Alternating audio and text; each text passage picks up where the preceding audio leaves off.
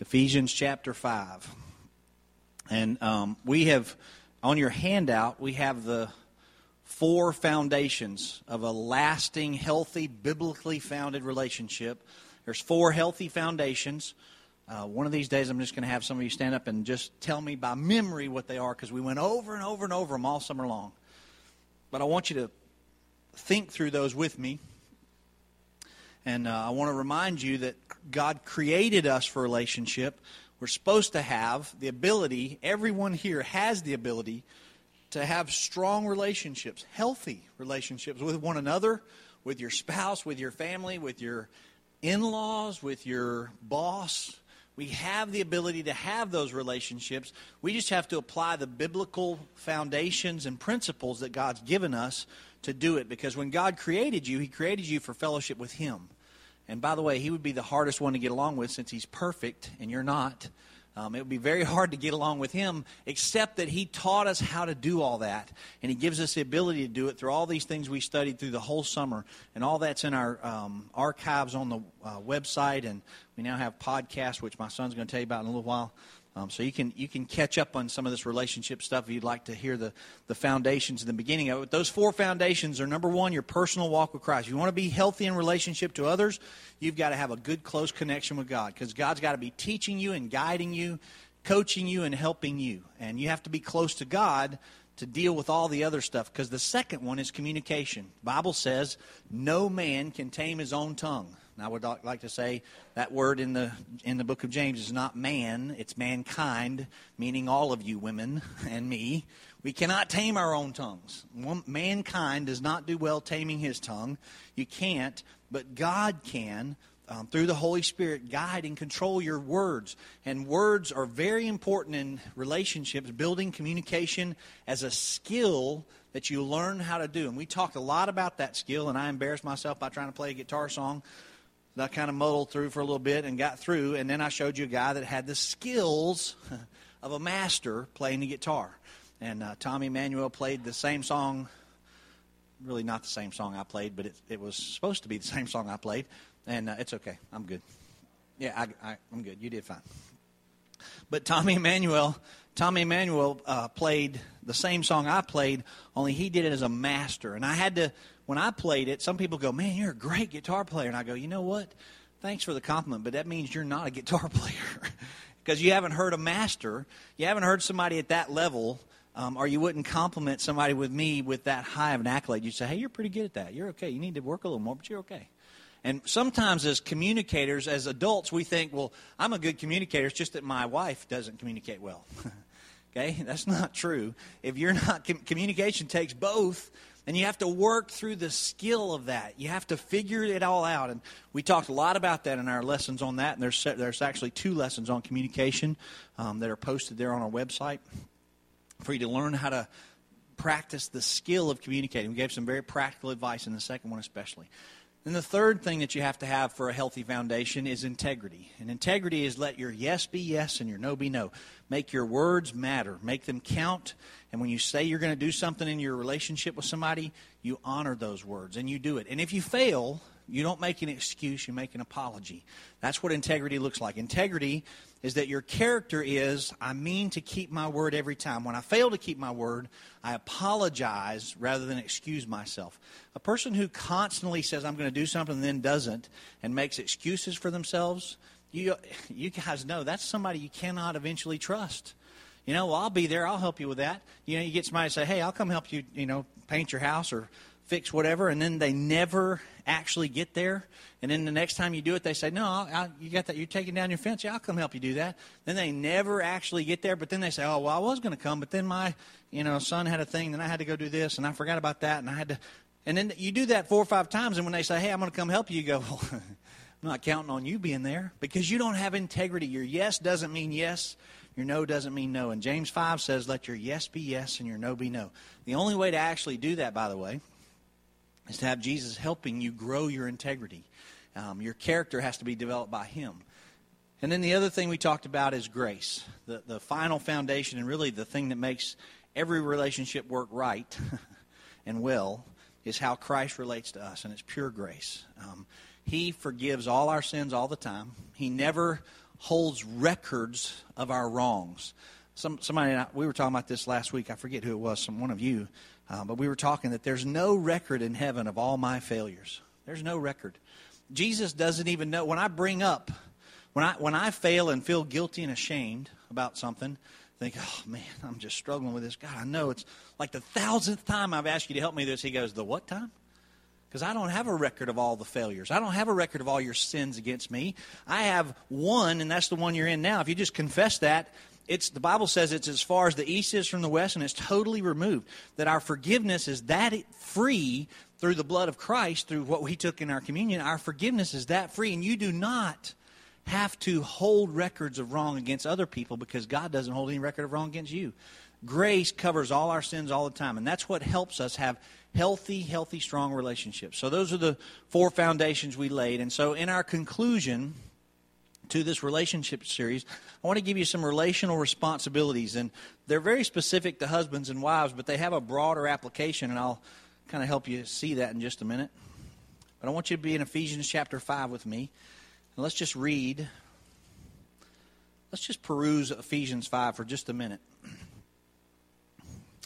The beginning of chapter 5, verse 1, the Apostle Paul says, Therefore, be imitators of God as beloved children. Now, you could just circle that verse, underline it, and stop right there and go, Do what? Be imitators of God. Act like God, is what he's saying and walk, how? Verse 2 in love. Just as Christ also loved you and gave himself up for us, an offering and a sacrifice to God as a fragrant aroma. And then he goes through this list. Do not let, and he has this whole list of sins. It's a dirty dozen, nasty nine, filthy five, we call them in the scriptures, a list of sins. Don't let these things happen. Um, don't let your, your, your language be filthy. Don't coarse, don't tell coarse jokes or coarse jesting is what it's called in verse 4 um, which is not fitting, but rather, instead of all that, what we did this morning, rather learn to give thanks. You can replace all those sinful behaviors, immorality, impurity, greed, and all that stuff, and filthy language, and all. You can replace all that with thankfulness, the Bible says. If you'll learn to be thankful and practice thankfulness like we did this morning, it'll replace all that sin. For you know that with certainty that no immoral or impure person or covetous man who is an idolater has inherited the kingdom of Christ and God. And then, then he says, um, I want you to go all the way down to uh, verse 15. Therefore, be careful how you walk, not as unwise, but as wise, making the most of your time because the days are evil. There's lots of evil out there. Now, remember, he started by saying, Be imitators of God, walk in love, like Christ. Um, so then, do not be foolish, but understand what the will of the Lord is. And then he says, Do not get drunk with wine, for that is dissipation. Big problem in Paul's day. Lots of people just, just go crazy with the uh, alcohol. For, for that is dissipation. But be filled with the Spirit. And the word literally means be controlled by the Spirit of God. When that happens, here's what happens. There's a whole bunch of participles here, verse 19. Speaking to one another in psalms and hymns and spiritual songs, singing and making melody in your heart, always giving thanks for the things uh, in the name of our Lord Jesus Christ to God, even the Father, and uh, be subject one to another in uh, fear. I want you to mark verse 21 if you have your physical Bible here, which I highly recommend, by the way. Bring your Bibles to church. If you have your Bible here, you can underline verse 21. It says, Be subject to one another. Paul's saying all of us are to be subject, and the, the, word is the same word we use for submission. Submit to one another. Some translations actually use that. Submit to one another in love. So I'll submit to you, and you submit to me. We can get along. We, we may not agree. I may not like the same music you like, or the same uh, football team you like, or the same race car guy you like. I may not like the same anything you like. But in Christ, we can get along because I will submit to you and you will submit to me, and in love, we will act like Christ. Now he shifts to very specific group of people, and he says, verse 22, wives be subject, same word, uh, to your own husbands as to the Lord. I'm going to come back to y'all in a minute on that. For the husband is the head of the wife, just as Christ also the head of the church, he himself being the Savior of the body. But the church, but as the church is subject to Christ, so also the wives ought to be to their husbands in everything. Now, verse 25.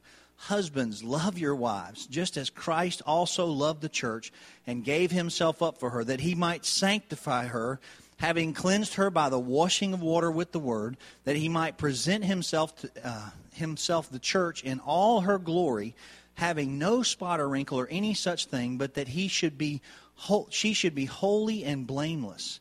So husbands ought to love their own wives as their own bodies.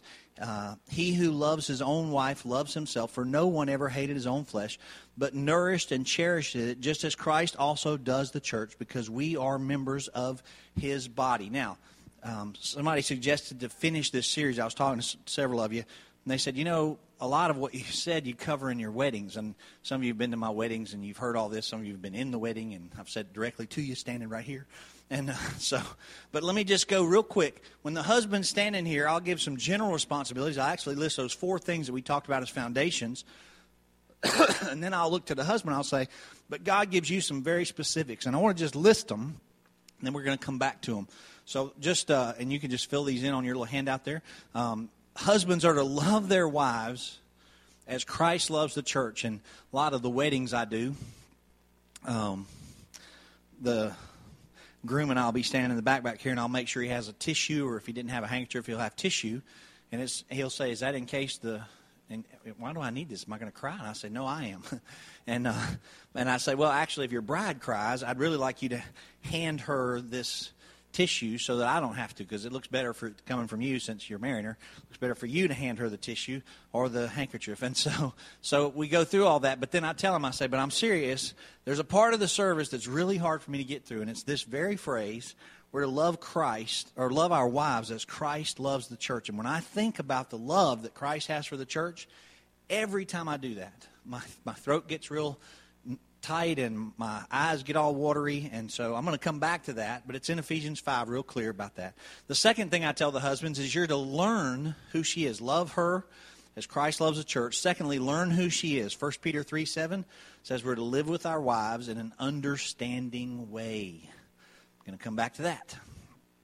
The third one is we're to honor her as a gift from God. The Bible actually says that womankind is a gift to mankind. All of you ladies are a gift to us. And uh, mankind was not, remember, we studied this in the very first one in our relationship series. Um, we studied this very clear. In the garden, when God put perfect man in a perfect garden on a perfect earth, he could not finish the day. He actually said, he'd said every day before that, it is good, and he rested. And then when he put Adam, he, he formed Adam from the dust of the ground, breathed life into him, and put him right there in the middle of his beautiful garden that he had made for him. Perfect earth, perfect everything. He put Adam there and he went, Genesis 2.18, it is not good that that man be alone. he is not going to make it by himself.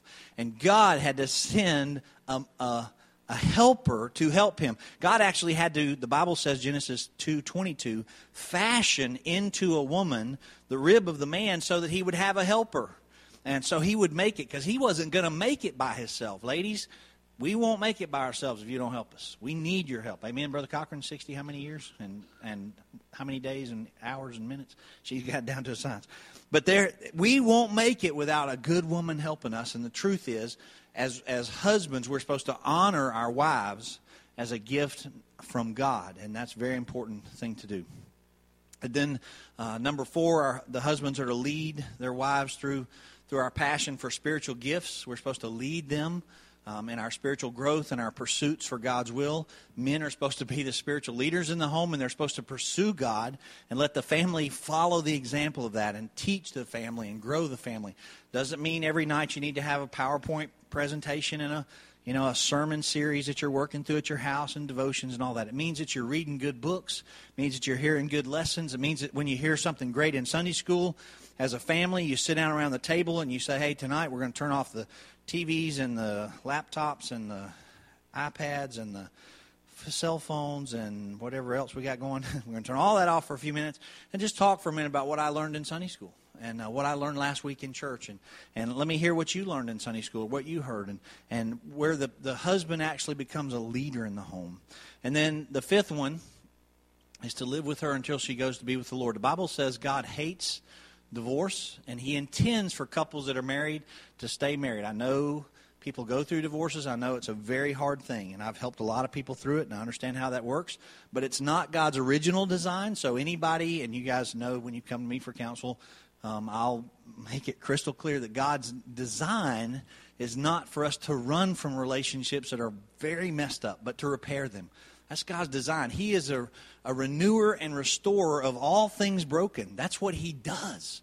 And so, at some point, as a cup, as a Christian, when you're in a mess of a relationship, um, you need, just need to turn to God and pray, God, help me get through this. And, and so the goal of a good relationship is to live together until the Lord comes back and survive that. Um, and then there's also five things that I tell the wives, and we're going to list four of them. And the fifth one's going to look just like that last one, by the way, so you can add it in in a minute. But uh, wives are to love their husbands with the same unconditional love. Um, the, hu- the wife is supposed to love the husband like Christians, like the church is supposed to love Christ.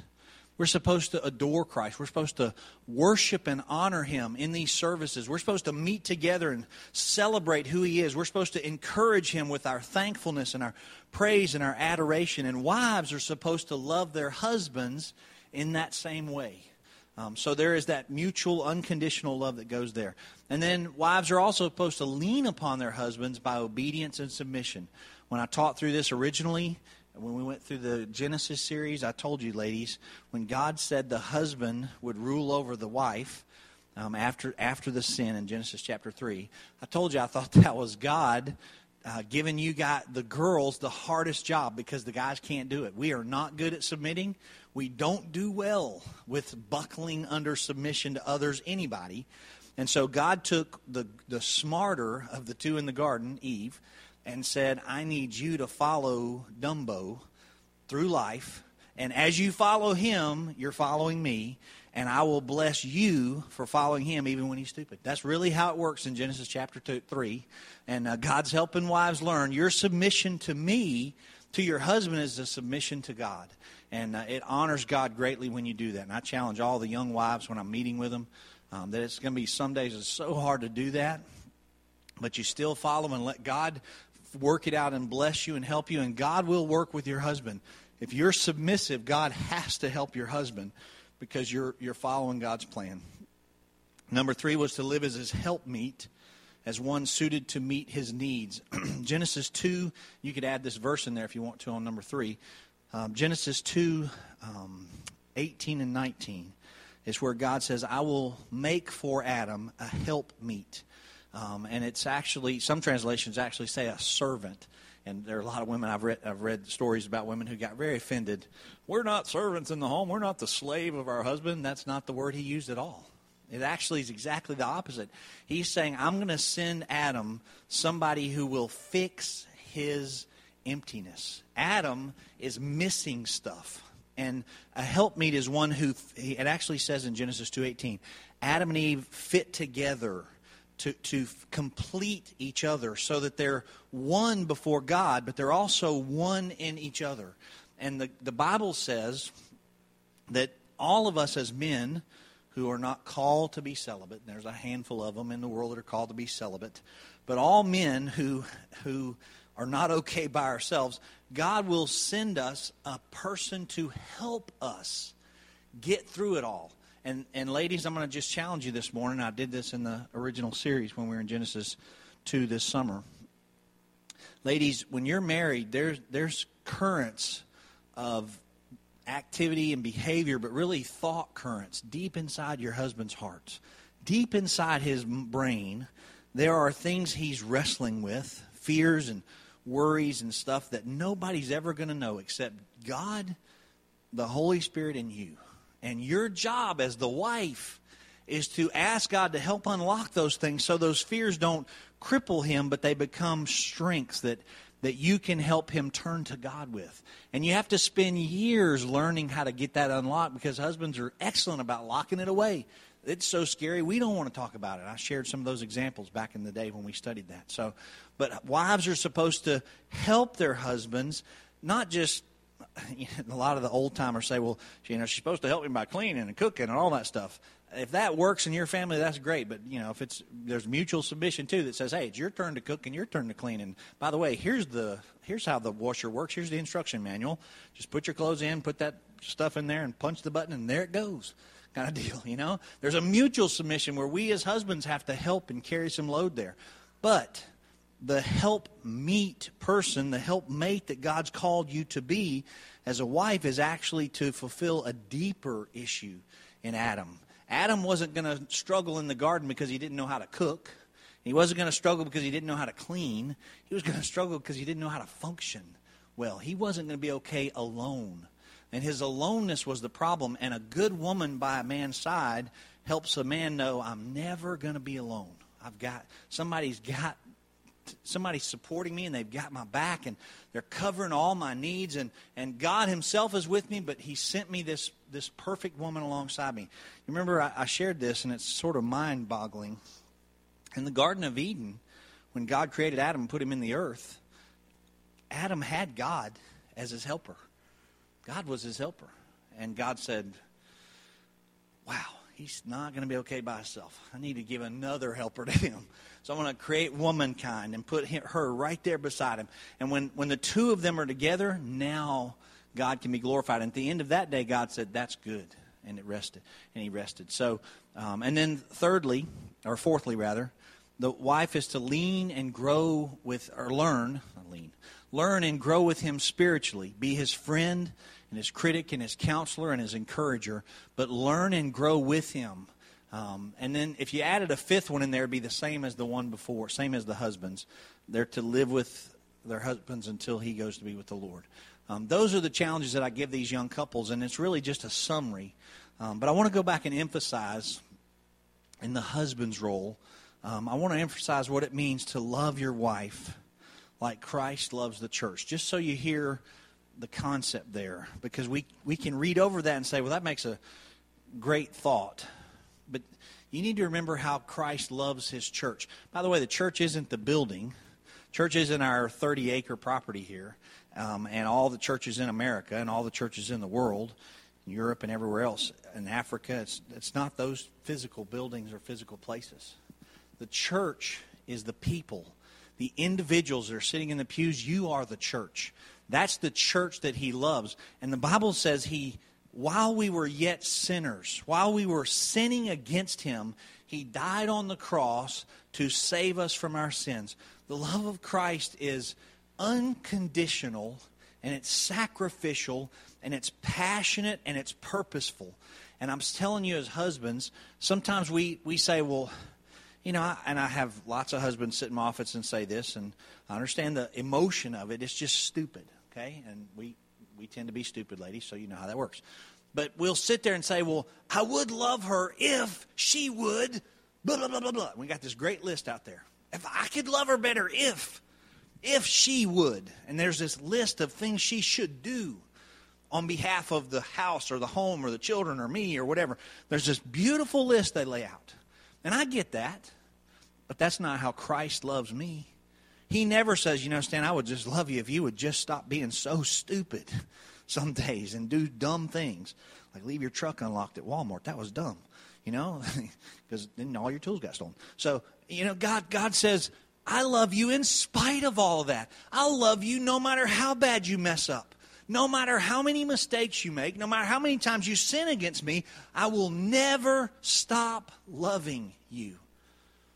It's an unconditional love. You understand how much God loves us? And then God says to us as men, Now, the way I love you, that's the way I want you to love her. And so there's nowhere in, gentlemen, there's nowhere, and I'm saying to our young men that are longing to one day be married, there's nowhere in a relationship with, a, with another person, another woman, that you say, I will love you if. If you put an if in that sentence, it's not the love of Christ, it's your love. It's man's love, and it falls way short of what we're called to be. Now, I've had several people leave my office angry, had somebody hang up on me uh, not too long ago, um, say, well, that's impossible. I'm not going to do that. I mean, you're saying I'm supposed to love no matter what? Yes. you know, click. I'm like, oh, okay. He'll call back. But unconditional love is the way that Christ loves us. And it's sacrificial, by the way, gentlemen. It's sacrificial. He sacrificed for us. And I have husbands say, well, you know, when I get home, I'm so tired. I'm so tired. I just can't go another step. I don't believe that. I honestly don't believe when we get home, it, that's when we are so tired we can't do anything else. We need to make sure that home, as husbands, we need to make sure the home is the place where we have the most to give and I know it's at the end of a day. I have days where the end of the day is a long, hard day. But at the end of the day, when we're with our family and when our family has needs, that's when we're supposed to be doing the biggest job of our lives as husbands. And so, you know, there's this Disney World concept, this Hollywood concept that we get of how marriages work. You know, the husband comes home from work and he's so tired. He puts his you know lunch bag and his briefcase down. He goes over and he sits in the big recliner. He pulls it out and he flips on the big t- TV that's the size of a wall now, and he watches TV. And the wife says, "How was your day?" And oh, look what I did for you today. And oh, here's your supper, honey. And you know the little doggy brings his slippers to him, and and uh, you know, and then the dog brings his no, no, we do papers anymore. He brings his iPad to him so he can check his mail, and all. You know, what I'm saying that's the picture we get in our head. That is not scriptural at all. You know, God didn't design us to do that. When, when, I, when you get to the house, you're supposed to, as a husband, you're supposed to say, all right, now's my chance. After all day of earning money for my family that I love and taking care of the things that we need to take care of, now's my chance to minister to my wife, to my family, to my home, to be all they need me to be and to support them. It's my opportunity to do that. And if it means I have to stay up late, I'll stay up late. It means I have to, you know, lay lay in the driveway and change the oil in my daughter's car at midnight. Then I'll do that. It's okay. That's what needs to be done. I don't mind doing that. When our kids were all little, my, my wife homeschooled, and so you know I'd come home and she'd been with them all day long, you know, and she was like, ah. We have you know three in a row, so you know she's like, ah. She's going crazy, and so so I would, you know, when I'd come home, she'd be like, please take the kids you know? And it was just a deal of we're going to sit in the floor and play Legos so mama can go to her room and find herself for a little while. She just needs a little time, little space to collect her thoughts, you know, and she'd go in there and fold little clothes and lay down and read a book or whatever. And it was chance for me. Now I've been, you know, doing work. I've been out working at the church and doing all kinds of things and, you know, come home, cut the yard and all that. But then when I get inside, it's time. Here we go. You know, kids are in the floor. Let's play Legos. Let's build things. Let's, you know, you ride me on like a horse and we'll just do all that. And then I'll change your diapers and I'll give you a bath and I'll put you to bed if mom needs all that. That's sacrificing ourselves. Sacrificing ourselves. And gentlemen, it's never supposed to be about you at home. There's something in the American culture, the Hollywood culture, Disney and everybody else that's supposed that we think when we get home as men, it's supposed to be about us. It's not. It's never supposed to be about us. Christ doesn't even make it about him, by the way. He becomes a servant of mankind and comes to earth and pays for our sins that we couldn't pay for sacrificially. So I'm saying to the husbands, please sacrifice unconditional not based on your her behavior not based on her actions not based on her love quotient not based on her looks just unconditionally sacrifice yourself for her and then learn who she is. The Bible says we're to study our wives, and our wives are great study projects. Mine is a phenomenal study project. I'm telling you. I could just write a book about how interesting Annette is. And uh, she's not here to defend herself, so I'm going to be very careful what I say. But but she just has these qualities and you say, "Well, you know, I thought when you said this, you meant this." And she, "Well, I did last year."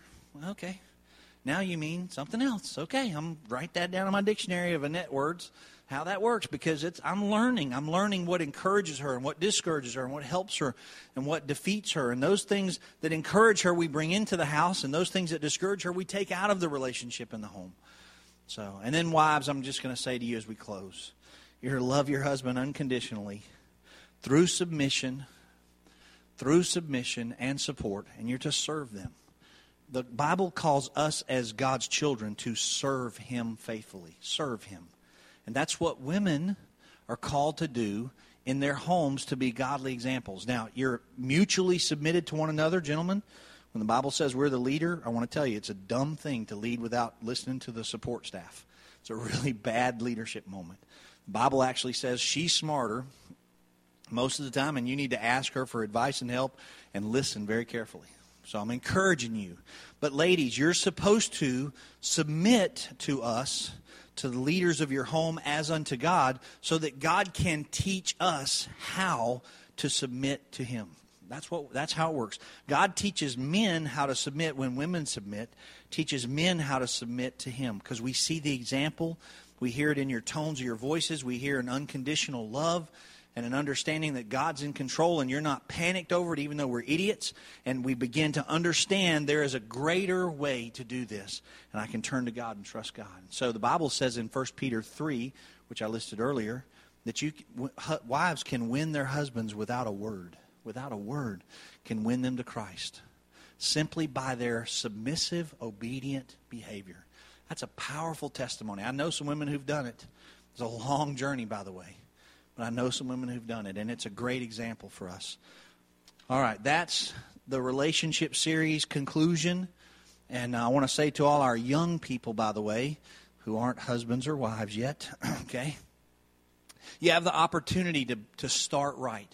When you get ready to, to uh, meet somebody that may be the person you're going to spend the rest of your life with, look at the scriptures for guidance and help. Let the scriptures guide you in the steps you need. And let the scriptures teach you the principles of communicating and of integrity and of that personal relationship. And especially make sure you find somebody that's grace, that's filled with grace and loves the Lord Jesus Christ. Amen.